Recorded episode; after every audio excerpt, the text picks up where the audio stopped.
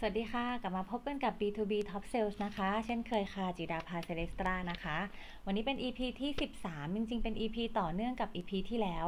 วันนี้เรายังอยากจะพูดเรื่องของโทนเสียงอีกสักหนึ่งรอบนะคะ เพราะว่าจริงๆ มันเป็นเรื่องที่มันเป็นเรื่องที่ถ้าทำได้ดีแล้วมันจะสนุกในการต้องโทรหาลูกค้าหรือในการที่จะต้องทำโคคอนะคะ แล้วก็มันเป็นเรื่องที่ ฝึกได้แล้วก็เป็นช่วงเวลาที่เหมาะที่สุดที่จะฝึกเลยเพราะว่าตอนนี้แหละหลาย ๆ คนเนี่ยออกไปพบลูกค้าไม่ได้ใช่ไหมคะ เพราะฉะนั้นการทำโคคอหรือการใช้โทรศัพท์เลยเป็นเครื่องมือเดียวที่สามารถที่จะติดต่อกับลูกค้าได้ หรือตอนทำ conference การประชุมซูมกับลูกค้า หรือการทำเว็บเมนาช่วงนี้ก็คือต้องใช้เสียงทั้งนั้นเลยนะคะ ก็เลยอยากจะพูดอีกสัก EP หนึ่ง โดยเฉพาะกับบางคนที่เพิ่งเริ่มงานด้วย ช่วงนี้เป็นตำแหน่ง telesales เนี่ยค่อนข้างที่จะสำคัญมาก เพราะว่าเป็นตำแหน่งที่ตอนนี้ต้องเป็นตัวหลักให้กับบริษัทในการที่จะโทรหาลูกค้าเลยนะคะ หลายๆหลายๆคนอาจจะเพิ่งเริ่มงานด้วยเป็นตำแหน่งนี้เลย ก็เข้าใจว่าจริงๆ เป็นตำแหน่งที่ค่อนข้างที่จะเครียดด้วยสำหรับน้องที่เพิ่งจบมาใหม่นะคะ ก็อยากที่จะแชร์เทคนิคดู แล้วก็เอาไปฝึกใช้กับสคริปที่ได้รับ แล้วก็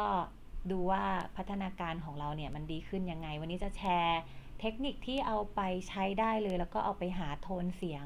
ที่เป็นโทนเสียงที่ดีที่สุดของเราที่คนฟังรู้สึกสบายแล้วก็รู้สึกว่าเรามีความมั่นใจ แล้วก็เป็นโซนเสียงที่น่าฟังด้วยนะคะ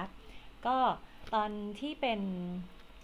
นึกย้อนกลับไปตอนที่เป็นเทเลเซลใหม่ ๆ เลย ก็เลยเข้าใจว่าน้องๆที่จะต้องโทรหาลูกค้าแล้ว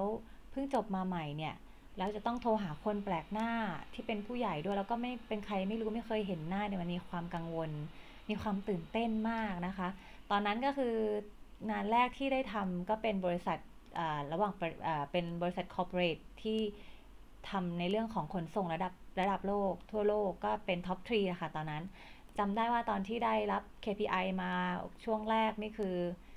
คือคือคือเครียดเลยวันหนึ่งต้องโทร 50 เจ้า แล้วก็ต้องทำนัดให้กับ field sales ที่ออกไปพบลูกค้าต้องทำนัดหมายให้ได้อีกสักสิบเจ้า คือตอนนั้นก็คือนั่งนั่งนั่งงงไปเป็นวันๆเป็นเดือนนะคะกว่ากว่าที่จะปรับตัวกว่าที่จะแบบลดความตื่นเต้นลง แล้วก็ความแต่ความเครียดทุกครั้งที่ยกหูมันก็ยังมีอยู่เสมอในช่วงแรกๆนะคะ ก็ทำให้เข้าใจว่าจริง ๆแล้ว ถ้าช่วงวินาทีแรกที่เราทำเสียงของเราออกมาได้ดีเนี่ยระหว่าง การสนทนาในหลังจากนั้นเนี่ยมันจะง่ายขึ้น แล้วถ้ารู้ความลับนี้แล้วเนี่ยเราต้องพยายามจัดเสียงของเราแล้วก็โทนของเราเนี่ยให้มันน่าฟังตั้งแต่ตอนวินาทีแรกที่ลูกค้ารับสายเลยนะคะ ถ้า EP ที่แล้วที่เคยแชร์เรื่องของสี่วินาทีที่ลูกค้าจะตัดสินใจว่าจะอยากคุยกับเราต่อหรือไม่เนี่ยแต่ถ้าเป็นทางเรื่องของการทำโทรศัพท์จริงๆ มันเป็นแค่เสี้ยววินาทีเดียวเลยนะคะ อย่าง มหาวิทยาลัย Yale University เนี่ย เคยไปอ่านงานวิจัยของเขาในการลองทดสอบพูดคำว่า ฮัลโหล ในโทนเสียงต่างๆ เนี่ย แล้วก็ถามผู้รับตอบแบบสอบถามว่าชอบโทนไหนมากที่สุด แล้วก็เป็นแต่ละโทนเนี่ย ให้อารมณ์ความรู้สึกอย่างไรบ้าง มันมันน่าทึ่งตรงที่ว่าเขาสามารถที่จะรู้ได้ว่าโทนเสียงไหนเป็นโทนเสียง ของคนที่กำลังมีความสุขที่กำลังคุยกับเขาอยู่ แล้วก็เป็นโทนเสียงนั้นแหละค่ะที่ลูกค้าที่ผู้รับตอบแบบสอบถามบอกว่าอยากที่จะคุยกับคนคนนั้นมากที่สุด ลอง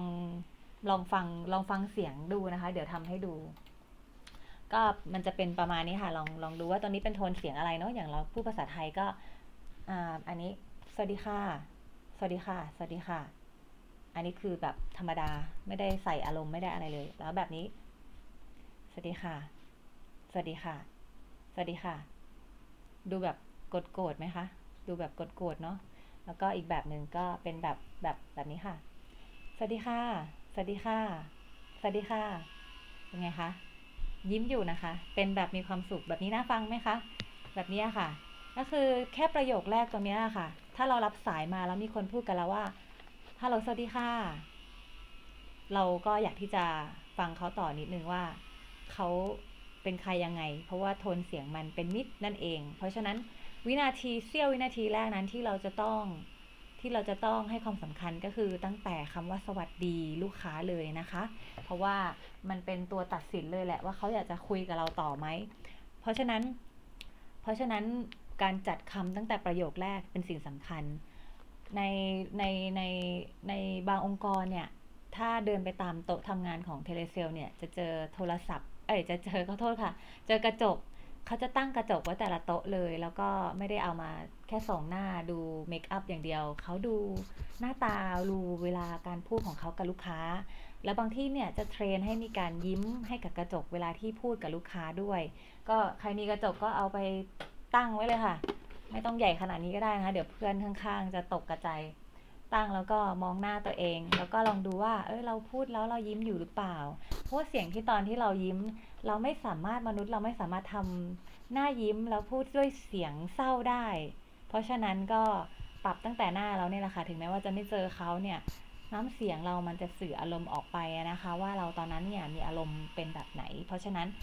ให้เรายิ้มตอนที่เราคุยกับลูกค้าทางโทรศัพท์ แล้วเราจะได้เสียงที่เป็นมิตรขึ้นด้วยนะคะ แล้วก็ขั้นตอนต่อไป ในการหาโทนเสียงที่เกินไปใน EP ที่แล้วเนี่ยที่บอกว่าโทนเสียงสูงเสียงกลางเสียงต่ำเนี่ยมันมีมันมีมันมีมันมีมินิ่งของมันที่แตกต่างกันถูกไหมคะ แล้วโทนเสียงที่เป็นสวิตสปอตที่เป็นโทนที่ใช้พูดแล้วน่าฟังที่สุดแล้วดูดูมีพลังดูมีความน่าเชื่อถือเนี่ยมันหายังไง มันไม่ใช่โทนเสียง มันไม่ใช่โทนเสียงที่เราที่จะ มันไม่ใช่โทนเสียงปกติที่เราจะใช้กัน มันจะมีวิธีดูอยู่ โดยโปโดยส่วนตัวก็คือใช้ ใช้โปรแกรมตัวนี้ค่ะ เราไปหาโปรแกรมที่เป็นเป็นเป็นโนคีย์บอร์ดนะคะ ถ้าเกิดว่าเรามีโอกาสได้ลองดูโค้ชที่ทำเรื่องของ voice coaching เนี่ย คือบุคคลบางคนผู้บริหารบางคน หรือว่านักพูดบางคนเนี่ย เขาจะมีเป็น voice coaching ของเขาเลย เป็นการจัดเสียงของเขาเพื่อให้เสียงออกมาเนี่ยดีที่สุด แต่เราอาจจะไม่ต้องถึงขนาดนั้นเอาเป็นเบสิกก็ได้แบบนี้นะคะ ก็ลองหาคีย์บอร์ดเปียโนอันนึงสักอันนึงมา แล้วก็ลองดูว่าโทนเสียงที่เราสามารถจะพูดออกมาได้โดย โดยไม่ได้แบบต้องดัดมากหรือต้องลำบากมากเนี่ย มันอยู่โทนเสียงไหนบ้าง ซึ่งโดยปกติแล้วเนี่ย ของคนทั่วไปเนี่ย range มันจะอยู่ประมาณสัก 16 16 key note ตัวสีขาวนะคะ แต่อย่างของดวงเองเนี่ย ต้องขออภัยด้วยว่า range สั้นมากเลย ร้องเพลงไม่เก่ง ก็จะได้แค่ประมาณ 13 key note ก็คือตั้งแต่ตรงนี้ ไม่แน่ใจว่าได้ยินไหมดีโดฟาฟาฟาประมาณนี้ค่ะฟาฟาแล้วก็ตัวต่ำสุดก็ประมาณ โด โด โดประมาณนี้นะคะ อได้โทนเสียงของเราแล้วเนี่ย ขั้นต่อไปคือเราแบ่งโทนเสียงนั้นหารด้วย 4 หารด้วย 4 นะคะ พอหารด้วย4แหละมันก็จะมีเป็น 4 ช่วง เราตัดช่วงช่วงที่แรกกับช่วงท้ายออก ก็จะเหลือตรงกลาง ตรงสองช่วงนั้นแหละค่ะ คือช่วงที่ดีที่สุดที่เราจะต้องใช้ในการคุยกับคน อย่างส่วนตัวจะเป็นโทนนี้ ตังตังลาโดโดเรมีฟาซอนลาประมาณนี้นะคะ เวลาเวลาทักทายตอนแรกก็จะก็จะมาว่าโดเรมีฟาซอนลาสวัสดีค่ะ ก็สวัสดีค่ะจิดาภาเซเลสตรานะคะ ก็คือจะอยู่โทนเสียงนี้นะคะแล้วเวลาเราพูดเราเวลาเราพูดอะไรที่อยากได้ชนเสียงต่ำลงมาก็ของนุ้งก็จะใช้โซนี้โดโดโด ประมาณนี้นะคะ ประมาณนี้นะคะอ่าประมาณนี้ แต่ถ้าเราไปใช้โทนเสียงที่มันไม่ได้อยู่ในสวิตสปอตของเรามันจะเป็นยังไงนะคะ มันก็จะประมาณนี้ค่ะ โดเลเลมีฟาโดเลมีต่ำนักนี้คือต่ำนะคะ โดเลมีสวัสดีค่ะ ดิฉันจิตาภาเซเลสตรานะคะ เป็นไงคะ น่าฟังไหมคะ ไม่น่าฟังถูกไหมคะ หรือบางคนค่ะ เสียงแบบ ไม่ไม่ไม่ไม่ได้อาจจะไม่ตั้งใจแต่กลายเป็นเสียงแอปเด็กก็จะประมาณนี้ เป็นโทนที่อยู่ในคีย์สูงที่บอกว่าให้เลี่ยงในการใช้ คีย์สูงก็จะประมาณ ของดวงประมาณนี้สวัสดีค่ะจีดาพาเซเลสตรานะคะ เป็นไงคะ เด็กไปเลยถูกไหมคะ เพราะฉะนั้นเราไปลองหาตัวที่เป็นสวิตสปอตของเราเป็นโทนเสียงที่น่าฟังดูนะคะก็วิธีง่าย ๆ ก็จะประมาณนี้ แล้วก็พยายามฝึกพูดให้มันอยู่ในเรนจ์ตรงที่เป็นตรงที่เป็นเสียงที่เหมาะที่สุดสำหรับเราดูนะคะ แล้วก็ลองล่นเล่นอยู่ในระหว่างเรนจ์นั้นที่เป็นสูงกลางต่ำแค่นั้นนะคะ ก็อย่าไปใช้เสียงที่ต่ำเกินไปหรือสูงเกินไปในการสนทนากับกับลูกค้าแล้วก็ลองดูลองดูว่าลองดูว่าเสียงของเราลองอัดดูนะคะ แล้วก็ลองฟังดูว่ามันมันน่าฟังขึ้นหรือยังมันยังต่ำอยู่ไหมมันยังสูงอยู่ไหม ลองฟังดูหลาย ๆ รอบ แล้วก็ลองพัฒนาดูมันก็จะเห็นเลยว่ามันดีขึ้นเรื่อย ๆ นะคะ แล้วก็ที่อยากจะเน้นอีกเรื่องหนึ่งก็คือ เรื่องของเรื่องของโทนเสียงสูงกลางต่ำที่เราผมมติว่าเราเจอเราเจอโทนเสียงที่ใช่แล้วเนี่ยนะคะ ก็อย่าง EP ที่แล้วเนี่ยเราที่ แนะนำไปในส่วนของเสียงโทนสูง ที่ใช้ในตอนที่เราพูดในช่วงแรก ให้รู้สึกเป็นมิตรแล้วก็เสียงที่เป็นเสียงต่ำก็ให้ใช้ในช่วงที่ต้องพูดเรื่องของหลักการ แล้วก็เรื่องของเหตุผล จริงๆ เรื่องของโทนเสียงกับสมองเนี่ยอธิบายเพิ่มเติมก็คือจริง ๆ เรามีสมองสองซีกถูกไหมคะทางด้านซ้ายก็จะเป็นเรื่องของหลักการเหตุผลลอจิกต่างๆ ทางด้านขวาเราเนี่ยก็จะเป็นเรื่องของอารมณ์ความรู้สึก เวลาที่เราพูดเรื่องเรื่องที่มีหลักการเนี่ยเราใช้โทนเสียงต่ำถูกไหมคะ มันมันไม่สามารถที่เราไม่สามารถที่จะขายของได้โดยการใช้โดยการให้สมองของลูกค้าเนี่ยรับรู้ได้เฉพาะอย่างใดอย่างหนึ่ง คือถ้าเราใช้อารมณ์ความรู้สึกลูกค้าแล้วเนี่ยเราต้องไม่ลืมที่จะ fulfill สมองส่วนที่เป็น logic ของลูกค้าด้วย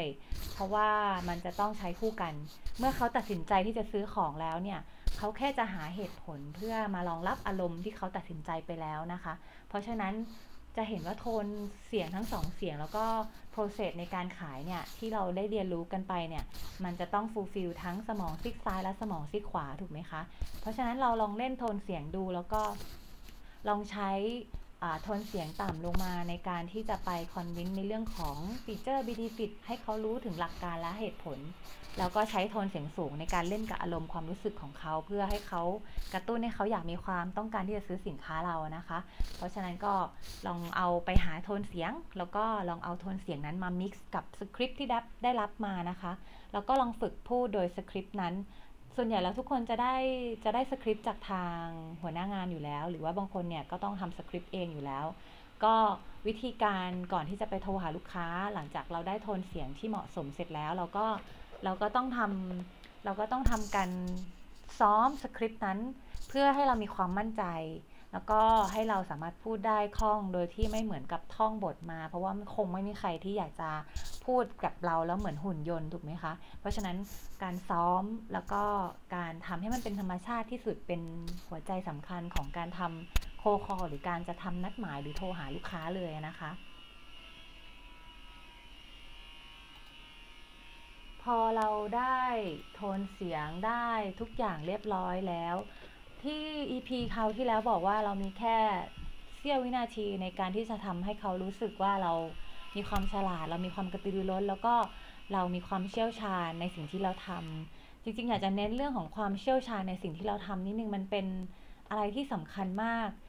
เพราะว่าถ้าเกิดว่าเราสมมติว่าเราไปหาคุณหมอ เราก็อาจถ้าเราเลือกได้เราก็คงจะอยากไปหาคุณหมอที่ทำเป็นคุณหมอมาแล้ว 20 10 ปี 20 ปี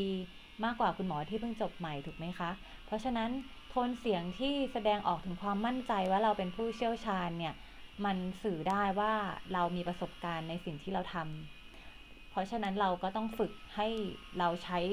สคริปต์หรือการพูดคุยให้ดูมีความมั่นใจ นั่งตัวตรงอกผายไหลผึ่ง นั่งโพสที่เป็น power post ดีๆ อย่าไปนั่งห่อตัวแบบนี้นะคะ แล้วก็ลองพูดช้าๆ ชัดๆ ให้ชัดเจน ไม่เร็วไปไม่ช้าไป แล้วก็ปรับโทนให้เข้ากับลูกค้าด้วยในลักษณะของกระจกเงาที่พูดไปเมื่อ EP ที่แล้วถูกไหมคะ เสร็จแล้วเราก็ใช้สปีดความเร็วในระดับที่เหมาะสมให้ให้ให้รู้สึกว่าเรามีความมั่นใจ เรื่องของสปีดความเร็วนี่ก็เป็นอีกตัวหนึ่งที่สำคัญนะคะ โดยปกติแล้วเนี่ยคนอันนี้เป็นข้อมูลทางวิทยาศาสตร์ที่เขาไปทำวิจัยมาเช่นกัน คำพูดต่อหนึ่งนาทีที่จะทำให้เรารู้สึกว่าเราเป็นคนดูดูเป็นคนมีความเป็นความมีเป็นคนที่ดูฉลาด จะอยู่ที่ประมาณ 200คำต่อนาที ถ้าเร็วไปกว่านี้จะไม่รู้เรื่องจะเป็นกลายเป็นคนพูดเร็วแต่ไม่รู้เรื่อง ถ้าช้ากว่านี้เนี่ย โดยงานวิจัยแจ้งว่างานวิจัยระบุว่าจะอาจจะดูเป็นคนที่สมองช้าไปหรือว่าไม่ได้ฉลาดมากอะไรแบบนี้นะคะ เพราะฉะนั้นแต่คนไทยเราไม่ได้พูดเร็วมากอะไรขนาดอย่างอยู่แล้ว ก็หาสปีดที่มันอยู่ในสปีดที่คนฟังฟังเข้าใจชัดเจนหลักสำคัญ น่าจะเป็นการพูดทุกคำให้ชัดเจนมากกว่าการพูดเร็วนะคะ แล้วก็พูดออกมาด้วยความมั่นใจ แล้วก็จะ เราก็จะลูกค้าเขาก็จะรับรู้ได้ถึงโทนเสียงนั้น ถึงความมั่นใจนั้นถึงความเชี่ยวชาญนั้นที่เรามี พอรวมๆกันแล้วเนี่ย ไม่ว่าใครก็ตามที่รับสายเราเนี่ย ทุกคนก็อยากที่จะฟังเราต่ออยู่แล้วนะคะ เราจะผ่านกฎหนึ่งหนึ่งวินาทีหรือเสี้ยววินาทีนั้นไปได้ เพราะว่าเรามีการฝึกซ้อมมาอย่างดีแล้วนั่นเองนะคะ ก็หวังว่าทุกคนจะได้รับเทคนิคดีๆ ในวันนี้ก็ลองไปฝึกกันดูนะคะ ลองเอาไปอัดดูหรือว่าจะส่งเมสเซจมาถามก็ได้ แล้วก็ลองให้ฟังเสียงช่วยดูช่วยฟังได้นะคะ แนะนำเพิ่มเติมได้ ก็ขอให้ทุกคนแฮปปี้กับการขายแล้วก็มีความสุขกับสนุกในทุกๆวันที่ทำนะคะ ก็เจอกันใหม่ EP หน้านะคะ สวัสดีค่ะ